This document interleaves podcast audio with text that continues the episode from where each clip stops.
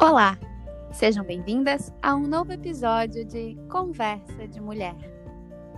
Que atualmente o mundo está vivendo uma pandemia, todo mundo já está cansado de saber. Mas o que algumas pessoas ainda não se deram conta é que, por conta de estarmos mais em casa, estamos nos reparando mais, observando como cai bastante cabelo, como a unha está crescendo torta como nesse ciclo menstrual o sangue veio mais avermelhado do que no passado. E isso, de se observar, é maravilhoso. Deveríamos adotar para a vida.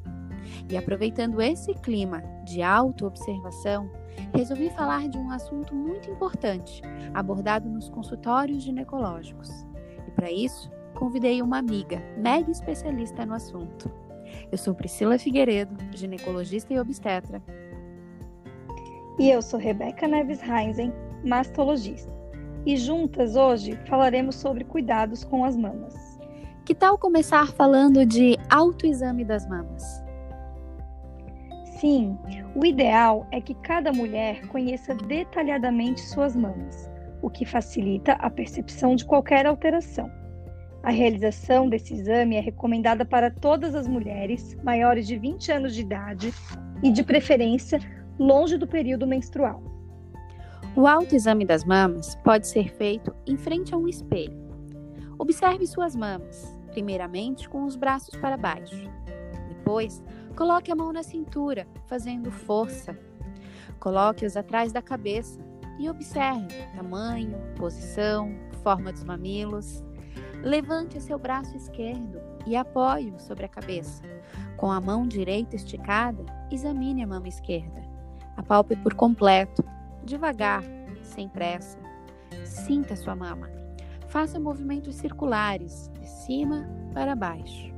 Repita na outra mama, mas não esqueça de palpar as axilas.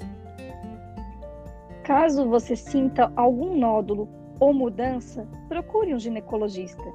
Mas vale lembrar que o autoexame é apenas o primeiro cuidado e principalmente para estimular o autoconhecimento do seu corpo a consulta ginecológica anual e a atenção aos sinais emitidos pelo corpo, bem como os exames de rotina, são essenciais para prevenir e tratar qualquer problema.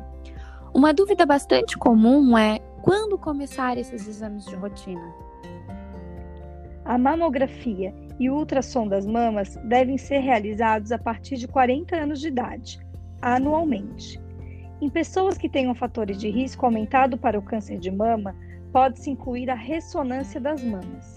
E, em alguns casos, este rastreio pode ser indicado antes, ou seja, 10 anos antes da idade que o familiar teve o diagnóstico do câncer. Ou seja, quem cuja mãe descobriu um câncer de mama aos 45 anos deve iniciar os seus exames aos 35 anos. Mas e aquelas que não se enquadram nesse parâmetro, ou seja, que não têm 40 anos e não têm história familiar de câncer, estariam liberadas do exame? Não. Para essas mulheres, o exame físico anual com o ginecologista é fundamental. Então, o ginecologista saberá quando há necessidade de complementar com algum exame de imagem ou não. E como podemos prevenir um câncer de mama? Teria como? Os cânceres de mama são, na maioria, relacionados a estilos de vida não saudáveis, como o sedentarismo, uma má alimentação, o excesso da ingestão de bebida alcoólica e a obesidade. Então, lembre-se: qualidade de vida, atividade física e boa alimentação não estão apenas relacionados à autoestima, mas também à saúde e prevenção. E quanto a anticoncepcionais hormonais, aumenta o risco de câncer de mama? Não, na verdade é bem controverso, mas não tem contraindicação, a não ser que a paciente já tenha tido câncer de mama antes. E nos casos em que alguém da família já teve câncer, é importante discutir com seu ginecologista sobre a história familiar e riscos e benefícios de seu método. Sim, se possível, pode-se considerar o uso de métodos não hormonais. E quanto à terapia de reposição hormonal em relação ao câncer de mama, o que você me diz? A terapia de reposição hormonal aumenta o risco de câncer de mama sim. E esse risco é maior quando combinada, ou seja, quando há necessidade de dois tipos de hormônios, o estrogênio e a progesterona, e é proporcional ao tempo de uso da reposição. E falamos tanto em história familiar, todo câncer é hereditário? Apenas 10% dos cânceres de mama são hereditários. Pensamos mais nessa herança familiar quando há um parente de primeiro grau, como a mãe, irmã e filha com câncer de mama, cujo diagnóstico foi feito antes dos 50 anos, ou dois parentes de segundo grau, como avós, tios, primos com diagnósticos de câncer de mama. Vale lembrar que também há outros tipos de cânceres, como os de ovário, pâncreas, próstata, intestino, e que também podem estar associados a essas alterações genéticas. Sim, por isso é tão importante a consulta ginecológica, desde a anamnese, que é aquela conversa inicial, quanto o próprio exame físico. Quantas informações valiosas! Obrigada, Rebeca, por aceitar o convite e mais ainda por essas dicas.